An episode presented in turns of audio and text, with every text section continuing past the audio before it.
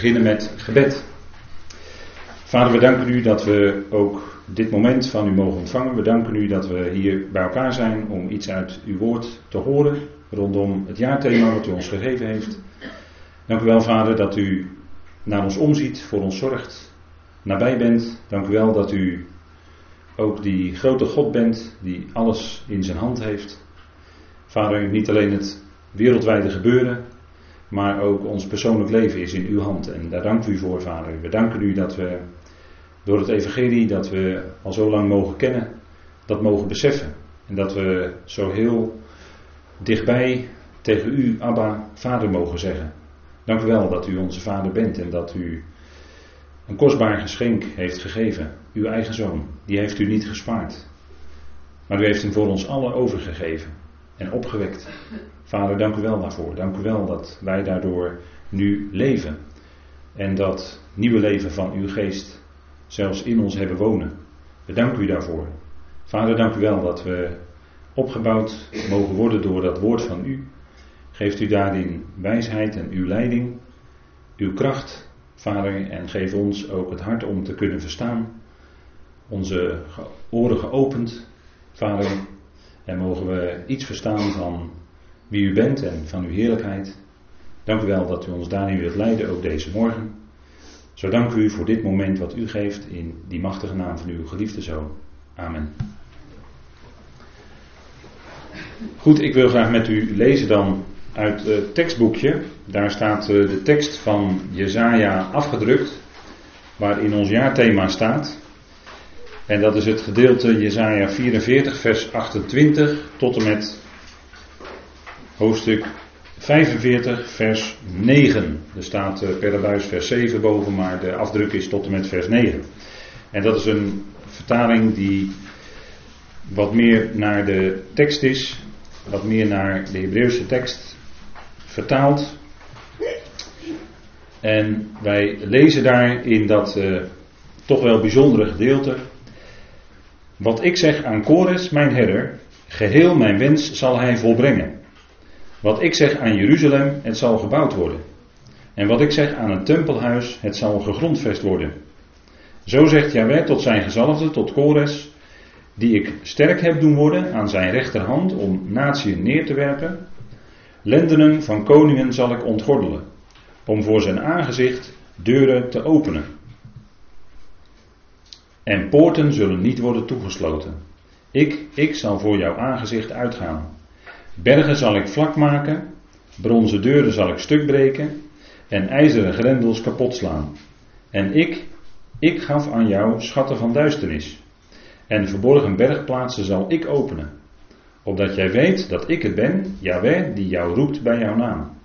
Ik, de Elohe van Israël. Aangaande mijn slaaf Jacob en Israël, mijn uitgekozene, ik roep jou bij jouw naam.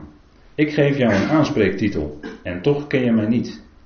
Ik ben Yahweh en er is geen ander. Naast mij geen Elohim. Ik omgord jou en toch ken jij mij niet. Dat zij dit toch weten. Vanaf het reizen van de zon en vanaf het westen dat er absoluut geen naast mij is. Ik ben Yahweh en er is geen ander. Vormer van licht en schepper van duisternis. Maker van goed en schepper van kwaad. Ik, Yahweh, maak dit alles. Druipt hemelen van bovenaf en de wolken regenen gerechtigheid neer. Het land opent zich en brengt redding voort en het zal ermee tezamen gerechtigheid voortbrengen. Ik, Yahweh, heb het geschapen. Oei, zou het twisten met zijn vormen? Handwerk van grond met zijn werksman, met zijn handswerksman. Zal klei tot zijn vormen zeggen: wat maak je? En jouw werkstuk er zijn geen handen aan hem. Dat is het gedeelte waarin het jaarthema staat. En dat jaarthema dat vinden wij dan in 45 vers 5. Wat ook uh, vooraf op de buitenkaft van uw boekje afgedrukt staat. Ik ben Yahweh en er is geen ander. En buiten mij geen Elohim. En er staat bij over zijn almacht. En dat komt natuurlijk duidelijk naar voren ook in deze profeet Jezaja de almacht van God, wat ook uit, blijkt uit het stukje dat we gelezen hebben, daaruit blijkt dat God alles in handen heeft. Dat Hij Yahweh is En dat hij de enige is. Hij kan dat natuurlijk als geen ander inderdaad van zichzelf zeggen. Hij is de enige God. Jawel is de enige God. Buiten hem is er geen. Hij is de God van Israël. Hij heeft zich verbonden aan zijn volk. En later is dat verder duidelijk geworden. Wat wij, uit wat wij kennen als de Griekse schrift heeft God zich geopenbaard in zijn zoon, de Messias, Jezus Christus. En heeft hij laten zien wie hij is. En dat jaarthema, daar heeft u vermoedelijk al wel dit jaar over nagedacht wat dat betekent. En het gaat over Yahweh. En hij zegt van zichzelf: Ik ben Yahweh, naast mij is er geen Elohim, geen God. Dat is dan een Hebreeuwse meervoudsvorm. De Heer, Yahweh. En we kennen iets van die naam, hè, dat heeft u vast wel eens gehoord. Yahweh, dat is die vierletterige naam. En ik heb hem hier even op deze dia gezet. Ik ben de Heer en voor het woord Heer lezen we dan eigenlijk in het Hebreeuws die vierletterige naam, het zogenaamde tetragrammaton. Dat is een heel moeilijk woord voor vier letters. En naast mij geen andere God. En die naam dat betekent heel veel. En het bijzondere is dat die naam, eh, ja dat noemt, dat men dan wel de tijdnaam van God. Dus de naam waarin hij zich openbaart in de tijd. Want eigenlijk zit daarin hij die is, die was en die komt. Dus er zit zowel verleden, heden als toekomst is in. En daarin wordt duidelijk dat hij degene is die er altijd is. Hij is, kun je ook zeggen. Je kunt zeggen, hij zal er zijn. Dat is ook waar. En dat wil zeggen, hij is de God die, uh, ja, het gaat over zijn almacht. En onwillekeurig zou u dan kunnen denken, ja, dat is ver van mij af. Dan staat hij ver van me af. Maar in tegendeel. Hij is juist degene die bij jou, bij u en bij mij, en als we nadenken vanuit de nacht, is dat zeker met het volk Israël, is hij nabij, daar is hij bij betrokken. Hij trok met zijn volk mee door de wildernis nadat ze verlost waren uit Egypte. Hij ging mee. Het is die God die met ons meegaat door het leven. Het leven dat niet altijd makkelijk is. Hè? Daar hebben we gisteren ook over nagedacht aan de hand van Romeinen 5. als er momenten kunnen zijn in ons leven van verdrukkingen, van lijden, dan is God er. Hij is altijd nabij. Dat is niet wat we hoeven te vragen. Dat is zo. Dat is een feit. En we kunnen hem altijd in de omstandigheden waarin wij zijn, kunnen we hem aanroepen. En eh, dat is Yahweh. Hij die is, die was en die komt. Dat we zeggen, ik zal er zijn voor jou. Kun je dat heel mooi invullen voor jezelf. Ik zal er zijn voor jou. Ik ben er voor jou. En dan zit je direct, dat is het geweldige, door Jezus Christus zijn we in die relatie gekomen met God. Heeft vrede gemaakt. En daarom zijn we in relatie met God. dat is Hij en niet Hij die ver weg is. Hij is almachtig, zeker. Dat is, dat is in het Hebreeuws gezegd, dat weet u wel, dat is Al Shaddai. Dat is degene die genoeg is. Degene die genoeg kracht heeft om al zijn beloften ook waar te maken. De Almachtige is de algenoegzame, zeggen we dan. Dat wil zeggen, daar zit het woord genoeg in. Hij heeft voldoende kracht om al zijn beloften die hij heeft gegeven in de schrift ook waar te maken. En dat doet hij ook. Daar mogen we vast op vertrouwen. En, en in die relatie staan we met hem. En dat is heel bijzonder. Want ja, mensen die hè, in de tekst die we gelezen hebben, is het verdriet ook, want van, van God te horen Ehm, ja, ik ben jullie God en ik heb me geopenbaard en ik, ik ben bij jullie betrokken, maar toch kennen jullie me niet. dat hebben we gelezen met elkaar in, in dat gedeelte. Ehm, juist, juist bij de tekst van het jaarthema, vers 4, ik roep jou bij jouw naam, Jacob, Israël, ik roep je bij jouw naam, ik geef jou een aanspreektitel en toch ken je mij niet. Met andere woorden, het verdriet van God was dat zij hem niet aanriepen. dat zij uh, regelmatig uh, niet hem dienden, maar andere goden achterna gingen. En daarom kwamen zij ook in ballingschap, en daar gaat het hier ook over. Hè? Ballingschap.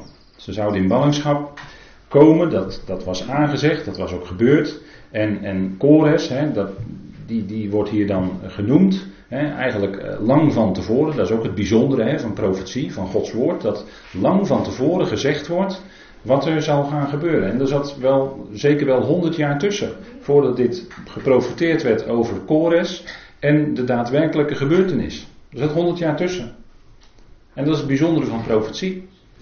En uh, kijk, God belooft en dan maakt hij het ook waar, want dit gebeurde dan ook vervolgens 100 jaar later. Het was voorzegd. Uh, en met naam en toenaam zelfs, hè, Chorus, of uh, wordt ook wel Cyrus genoemd.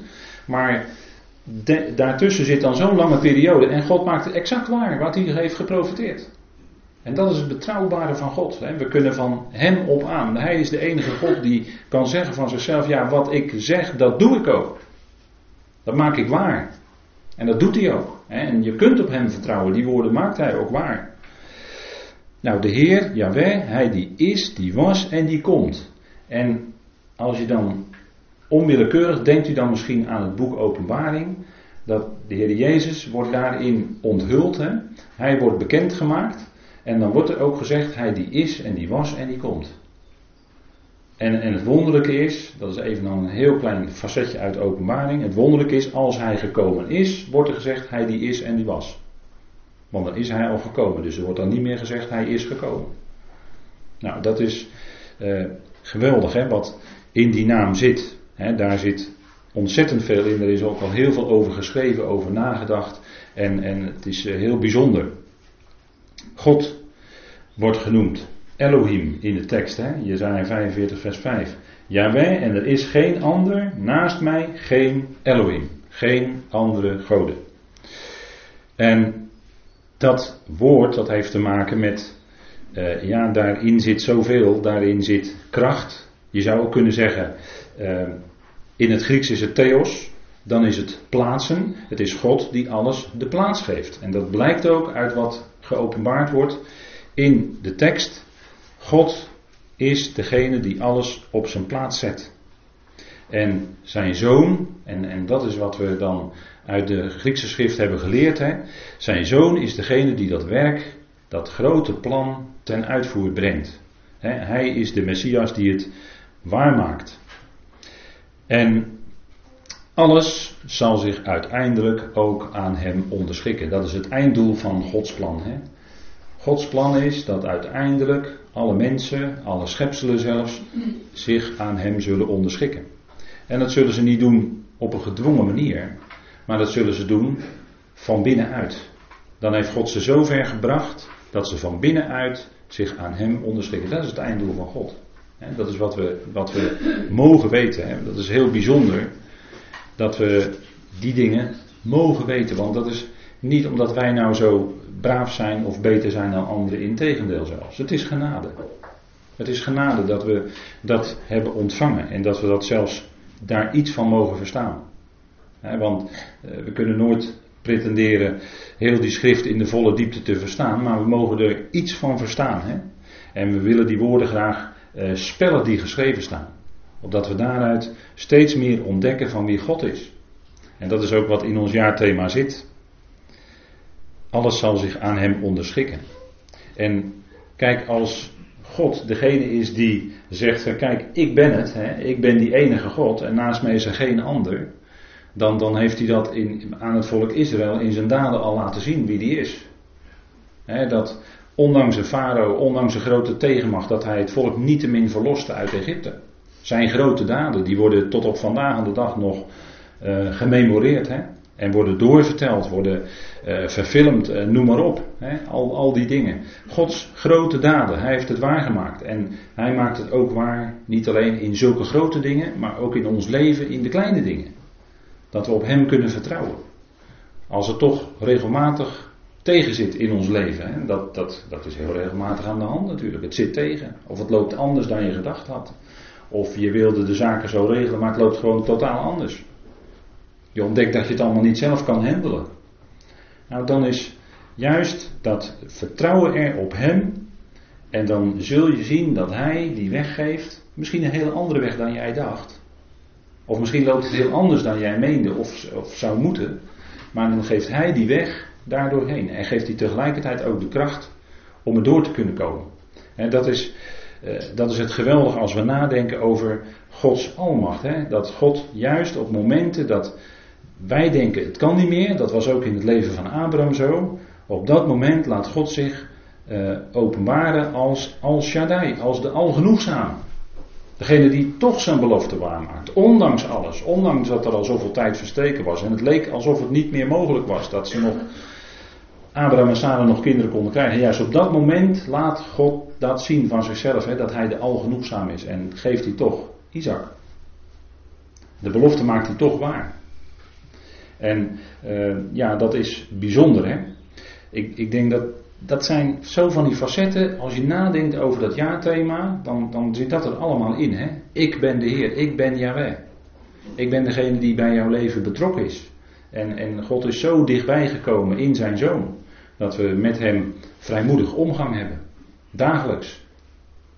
En, en dat is het bijzondere hè, van uh, ja, wat, wat in ons leven, wat God in ons leven heeft gebracht.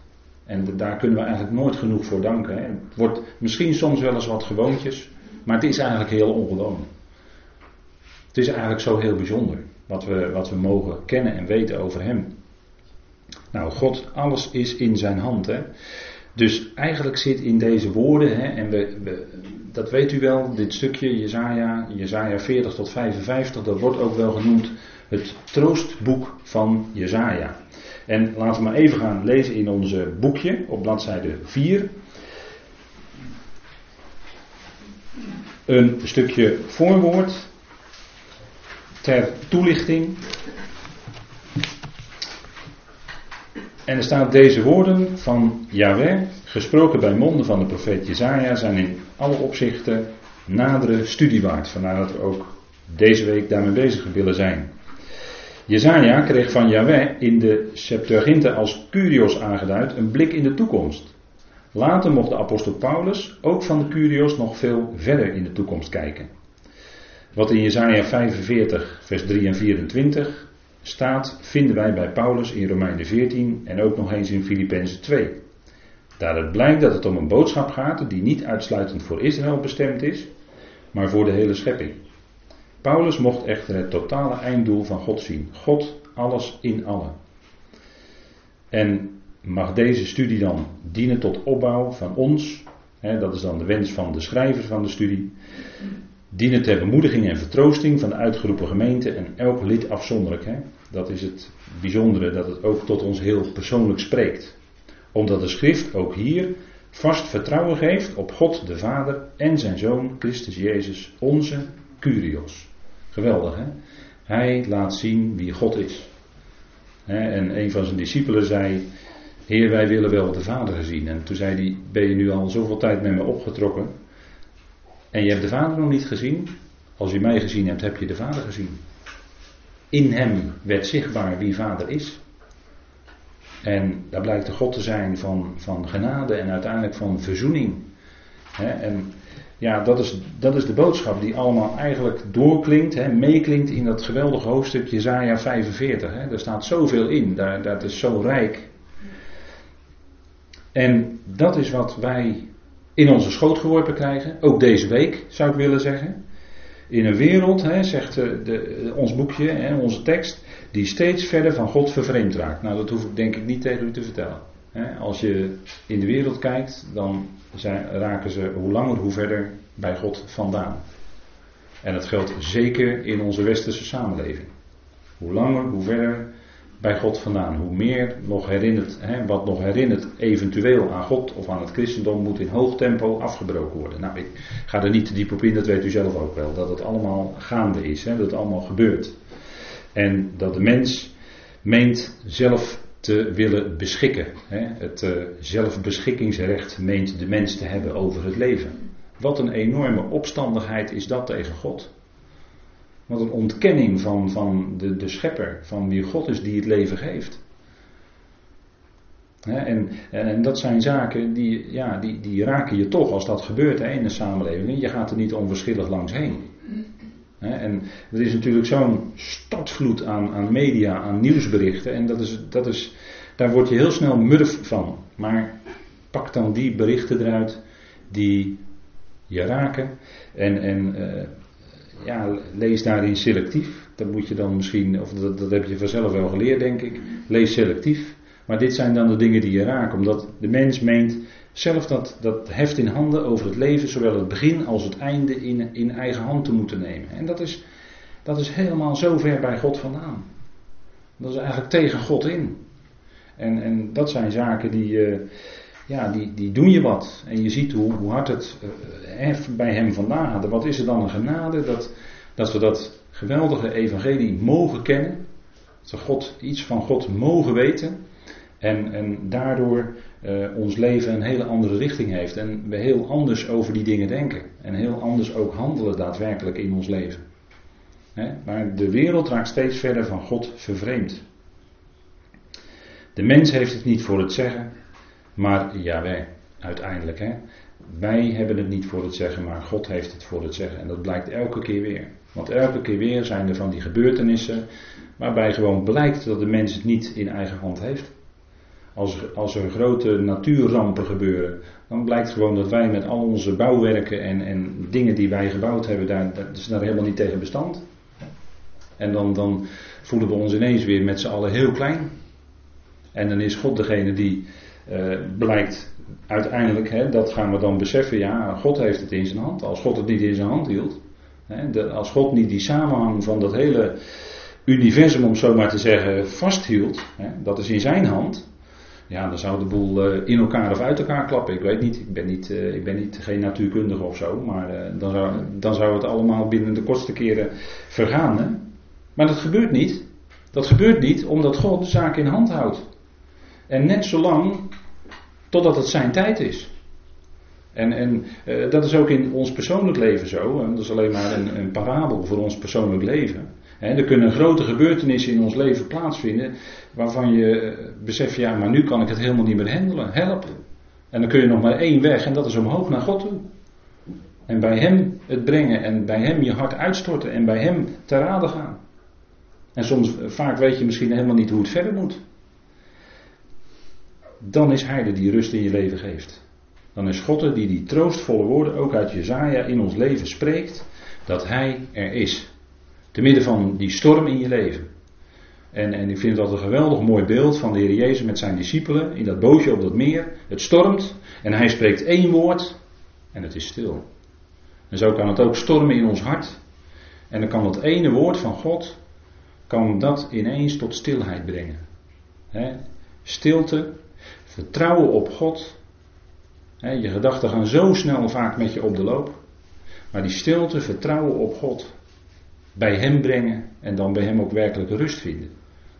het onrustige hart kan alleen echt rust en vrede vinden in God.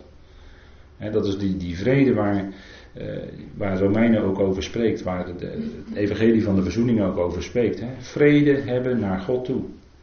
Door Hem. Dat is het, daar gaat het om. En, en dat is wat, die troostvolle woorden die klinken ook in dit vers door. Hè? In dat troostboek van Jezaja. Wat begint in Jezaja 40 zo heel mooi met troost, troost mijn volk. Hè, dat is het prachtige Hebreeuwse woord nacham. Hè, dat is, daar, daar zit zoveel in. Daar, daar klinkt die, die troost, die bemoediging van God klinkt daarin door. Hè?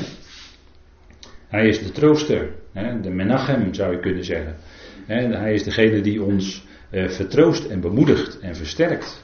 En, en eh, ongetwijfeld heeft u ook die ervaring dat, dat als, het, als het stormt in je gedachten en in je hart, en dat je dan uh, tot God roept in gebed en dat, dat, er dan een stukje rust komt, dat je gaat, gaat luisteren naar het woord van God en dat dat je tot rust brengt. dat, dat, is, dat is het geweldige, want dat kan alleen God geven, die vrede. dat is dat, dat klinkt door. Hè? Kijk, Jezaja, de profeet. Jezaja, de boodschap van Jezaja. De profeet. Jezaja betekent. Redder is Yahweh. Yeshahu. Redder is Yahweh. En dat klinkt aan alle kanten bij deze profeet door. zowel het eerste als het tweede gedeelte. Want ja, het lijkt net of het boek uh, uit twee gedeelten bestaat. maar het is zeker dezelfde profeet. Absoluut zeker. Het is Jezaja de profeet die al die 66 hoofdstukken heeft geschreven. Jezaja de profeet. En de boodschap daaruit is: Redder is Yahweh. En dat is geweldig. Dat klinkt natuurlijk ook in de naam Jezus door. Hè? Onze Heer, Jezus.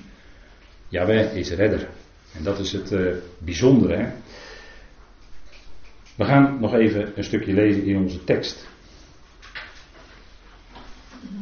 Voor een wereld die steeds verder van God vervreemd raakt en waarin de natieën niet hem, maar dictatoren op de troon hebben zitten, heeft dit gedeelte uit de boekrol van Jezaja een niet mis te verstaande boodschap. Niet de mens heeft het voor het zeggen, maar Yahweh en geen enkele andere Elohim. Die enige God. Onze Heer en Redder zelf had al voorzegd wat er in de eindtijd zou gebeuren. Dat heeft hij ook veel eerder gedaan, bij monden van de profeten, toen hij nog als Yahweh in de vorm van God was. Later zou hij dat bij monden van de apostelen opnieuw doen. Niemand zal hem ooit kunnen verwijten niet tijdig gewaarschuwd te zijn. Die profetieën hebben betrekking op de aardse bediening van Israël en raken ons slechts daar waar de apostel Paulus ons waarschuwt. Bijvoorbeeld in 1 Timotheus 4, vers 1 tot en met 3 en 2 Timotheus 3, vers 1 tot en met 8. En die gedeeltes, die moet u maar eens rustig doorlezen. Dan gaat het nog om voortekenen waaronder de leden van uitgeroepen gemeente, die het lichaam van Christus is, nog zullen zuchten. Wij hebben echter een heel andere bestemming. De plaats die al voor ons gereserveerd is, te midden van de hemelingen. Bekend stukje uit Efeze 2. Daar ligt onze toekomst, hè? te midden van de hemelingen. Dat bepaalt de richting van onze blik en oplettendheid. Zoekt wat boven is. Waar Christus is, aan Gods rechterhand zittend. Wees bedacht op wat boven is, niet op wat op de aarde is. Want jullie stierven en jullie leven is verborgen met de Christus in God. Geweldige fijne woorden die richting wijzen in ons leven. Hè? Zoekt wat boven is. Wat zoek je op een gegeven moment hè, in je leven? Wat zoek je nou? En, en uh, mensen laten zich heel snel afleiden door allerlei dingen. En misschien wel zo dat ze zelfs ook andere dingen gaan zoeken. Maar dit is de richting die de apostel Paulus ons wijst. Hè? Zoeken de dingen die boven zijn. En dat is gewoon in je dagelijkse praktijk, terwijl je gewoon bezig bent met allerlei dingen, met je dagelijkse werk, met noem maar op. Zoek de dingen die boven zijn. Je hebt toch die, van binnen heb je toch die andere blikrichting naar boven. Je verwacht het niet van mensen, je verwacht het niet van jezelf ten diepste, maar je verwacht het van Hem, van God. En, en uh, ja, zoeken, je kunt allerlei dingen zoeken, maar je, je ontdekt, uh, zeker als gelovige, heel, en waarschijnlijk wel heel snel, dat je als, je als je andere dingen zoekt dan dit, dat het onrust geeft in je hart, onrust geeft in je leven, het leidt af. En dit is de richting die, die de Heer ons wijst, hè. zoekt wat boven is. En wat is boven? Nou, daar is onze Heer, Christus. Hij is daar. Gerichtheid op Hem, daar gaat het om. Dat is wat voor ons belangrijk is. En uh, in de hectiek van het leven kan je ook door allerlei uh, dingen waar je mee bezig bent, allerlei zorgen, allerlei dagelijkse beslommeringen waar je mee te maken hebt, ja, dat kan je ook op een gegeven moment afleiden. Dan kun je zo door in beslag genomen worden, dat je op een gegeven moment denkt, help, ik loop vast. En dan is het goed om weer even die rust, hè, die rustmomenten te hebben. En misschien wel dagelijks. Misschien is dat, uh, misschien, dat is denk ik heel goed. Om dagelijks dat rustmoment te hebben met God. En als ik zeg de binnenkamer, dan weet u waarschijnlijk wel wat ik bedoel. Even dat rust, even heel bewust met vader de dingen bespreken. Terwijl misschien de rest van de dag nog al die hectiek is, al die zorgen er zijn, al die dingen die nog moeten gebeuren. En ik heb wel eens iemand horen zeggen van hoe drukker mijn dag is, hoe eerder ik opsta, en hoe meer tijd ik neem om eerst met vader te spreken. Dat is een mogelijkheid. En misschien zegt u, nou, ik heb een andere mogelijkheid. Goed, andere mogelijkheid. Hè? Uh, maar daarin, dat, dat zijn gewoon fijne dingen. Hè? Als je je dat bewust bent. En het gaat dat, dat we luisteren. En daar is het goed om daar steeds aan herinnerd te worden. Aan, aan dit soort dingen wat, wat Paulus ons schrijft. Hè? Zoekt wat boven is. We hebben natuurlijk een fantastisch evangelie. Geweldig. En, en de uitwerking in ons leven is, is dit. Hè? dat we zoeken wat boven is. ons zoeken is uh, niet langer naar waar al die andere mensen naar achterna jagen en zoeken. Nee, ons zoeken is naar de dingen die boven zijn. We hebben een andere richting gekregen. En uh, we doen heel veel dezelfde dingen als ieder ander, maar van binnen is onze richting anders. Zit het anders. En zijn we anders gericht. En dat is uh, ook hetgeen wat ons rust geeft, terwijl anderen misschien, hè, er zijn zoveel mensen die, uh, die met burn-out zitten en noem alles maar op, daar, daar weet u natuurlijk ook alles van, er is ook al zoveel over geschreven. En misschien heeft u dat zelf in uw leven ook wel meegemaakt. Dat het, dat, dat het ineens zo is van, ja je kan niet meer verder, je wil wel, maar het gaat gewoon niet meer. Je hebt geen kracht meer. Burn-out, geen energie meer. Het gaat gewoon niet meer, dan word je stilgezet. En, en dat is voor ons als gelovigen zijn natuurlijk hele bepalende momenten om, om goed af te vragen in afhankelijkheid van Hem en, en met Vader je af te vragen, hé, hey, wat is er aan de hand? En onwillekeurig kun je zo door de dingen in beslag genomen worden dat, ja, dat je eigenlijk eh, vergeet de dingen waar het werkelijk om draait. En daarom is het goed om hier te zijn, om even weer juist stilgezet te worden, aan die dingen herinnerd te worden. Zoek de dingen die boven zijn. Dat is zo die, die totaal andere richting. Hè? We worden door het jaarthema ook gericht, helemaal gericht op God. Hè? Ik ben Yahweh en er is geen andere God. En het is zo makkelijk dat andere dingen in je leven uh, iets te veel plaats kunnen krijgen. En dan gaat het een stukje plaats van God verdringen. Ja, en dat ga je merken. Dat ga je merken als gelovige, onherroepelijk. En daarom is het goed om je dat bewust te zijn. Hè? Ik ben Yahweh, zegt God. En Paulus die vult dat voor ons in. Wij mogen ons bewust zijn leden te zijn van het lichaam van Christus. Zoekt wat boven is, waar Christus is. Diegene die ons hoofd is. Hij is hoofd van het lichaam. Hij heeft het voor het zeggen in het lichaam. Hij is degene die ja, de lijnen uitzet hè, in dat lichaam van Christus. Hij is het hoofd. En eh, daar kunnen we ons op richten. En we weten dat als, uh, als we even kijken onderaan bladzijde 4, hè, dan wordt die bekende tekst uit Thessalonicense aangehaald. Um, we zitten er heel dichtbij, bij die terugkeer van Christus. Bij het moment dat de bazuin zou klinken en hij ons ineens heel snel wegneemt en een geweldige ontmoeting in de lucht zal plaatsvinden. En daarom zegt Paulus tegen die Thessalonicense dat de tijden en de era's, broeders, Jullie hebben het niet nodig dat aan jullie geschreven wordt, want jullie weten zelf precies dat de dag van de Heer zo komt als een dief in de nacht. Maar wanneer zij zouden zeggen vrede en zekerheid, dan is onvermoed voor hen totale ineenstorting aanstaande, evenals smart de zwangere. En in geen geval zouden zij ontsnappen. Maar jullie broeders zijn niet in duisternis, opdat de dag jullie als een dief grijpt. Want jullie allen zijn zonen van het licht en zonen van de dag. Wij zijn niet van de nacht, noch van de duisternis. Een bekend stukje. Degene die in duisternis zijn, dat zijn degenen die dit niet aanzien komen. Maar wij zijn, en dat is een hele mooie manier van spreken, wij zijn zonen van het licht en zonen van de dag. Wij horen bij het licht. God heeft ons licht gegeven in ons leven. Het licht is in ons leven door Hem aangedaan, zou je kunnen zeggen. En daarom ehm, is het heel fijn om uh, dat woord te openen, want de opening, dat zegt de psalmist toch, de opening van uw woorden verspreidt licht. Het geeft licht, hè? Het, laat zien wie God is. En dat geeft je licht op je levenspad. Uw woord is een lamp voor mijn voet en een licht op mijn pad.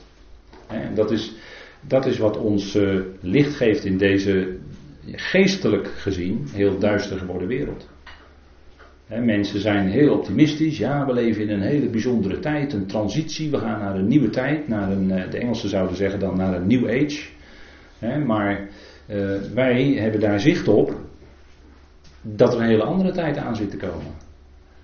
niet iets wat nu heel mooi wordt voorgesteld, maar uh, ja, er komt een enorme dictator. Hè, die in de schrift aangeduid wordt door Paulus als de wetteloze. En daar zitten we toch heel dichtbij in deze tijd. En daar hoeven niet bang voor te zijn, want we hebben dat geweldige uitzicht. elke keer als iemand, als we iemand uh,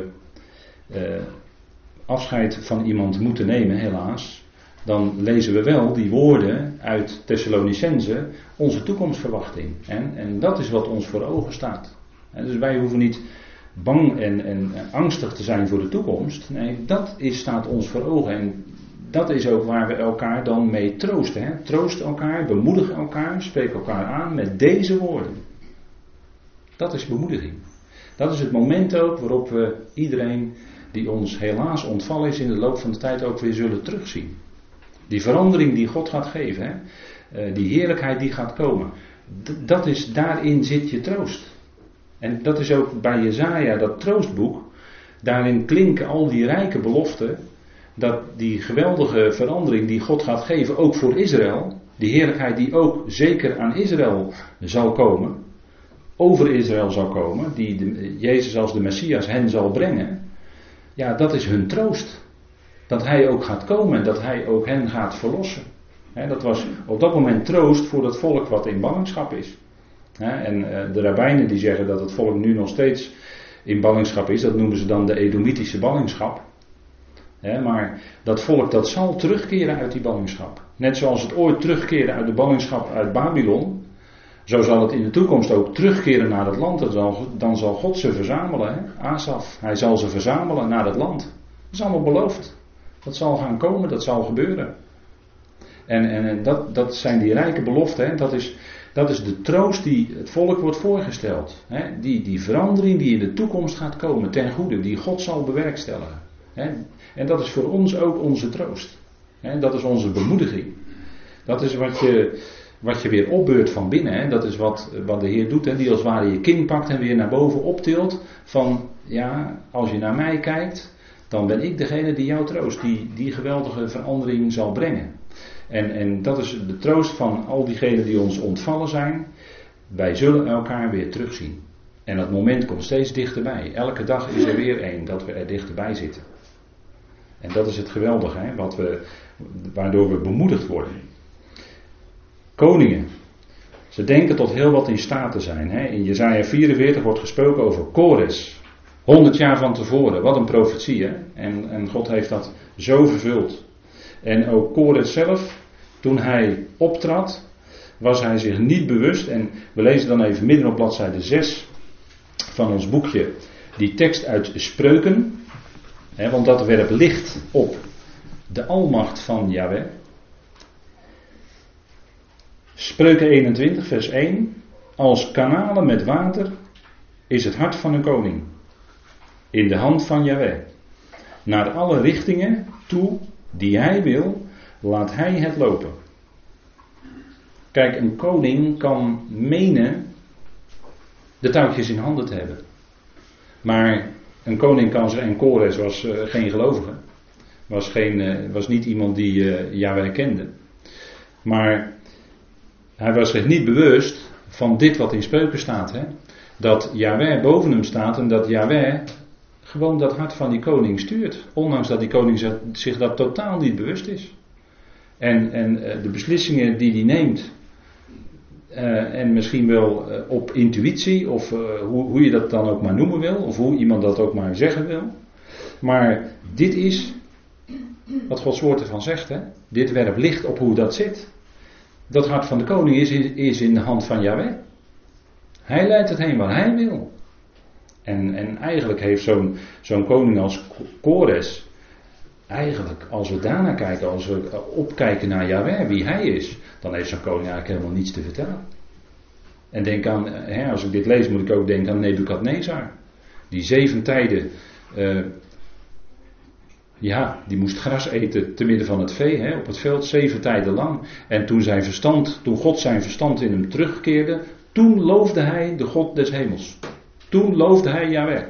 Want hij erkende toen dat Yahweh het is, dat God het is, die de zaak in handen heeft. dat is een heel bijzonder hoofdstuk. Daniel 4, moet u maar eens nalezen welke dingen daar dan van gezegd Welke dingen Nebukadnezar dan zegt als hij Yahweh looft en prijst. Dat dat degene is die koningen aan en afstelt. En toen erkende Nebukadnezar ook niet langer, ik heb dat grote Babylon gebouwd. Nee, God had hem die mogelijkheid gegeven. Zo, en, en dan wordt zo'n grote koning ineens heel klein hoor. Dat die grote God dat zo'n koning in zijn hand heeft. En zomaar zijn denken omkeert en, en tussen de dieren van het veld moet verblijven. Alsof hij gek geworden is. En als God dan weer het verstand in hem teruggeeft, dan looft en prijst hij Jawel. En dat is, hè, dan, dan, daarin zie je iets van die grootheid van God. Hè. Nebukadnezar, hè, dat was een wereldheerser. Een wereldheerser van die tijd. En, en eigenlijk blijkt helemaal niets te vertellen.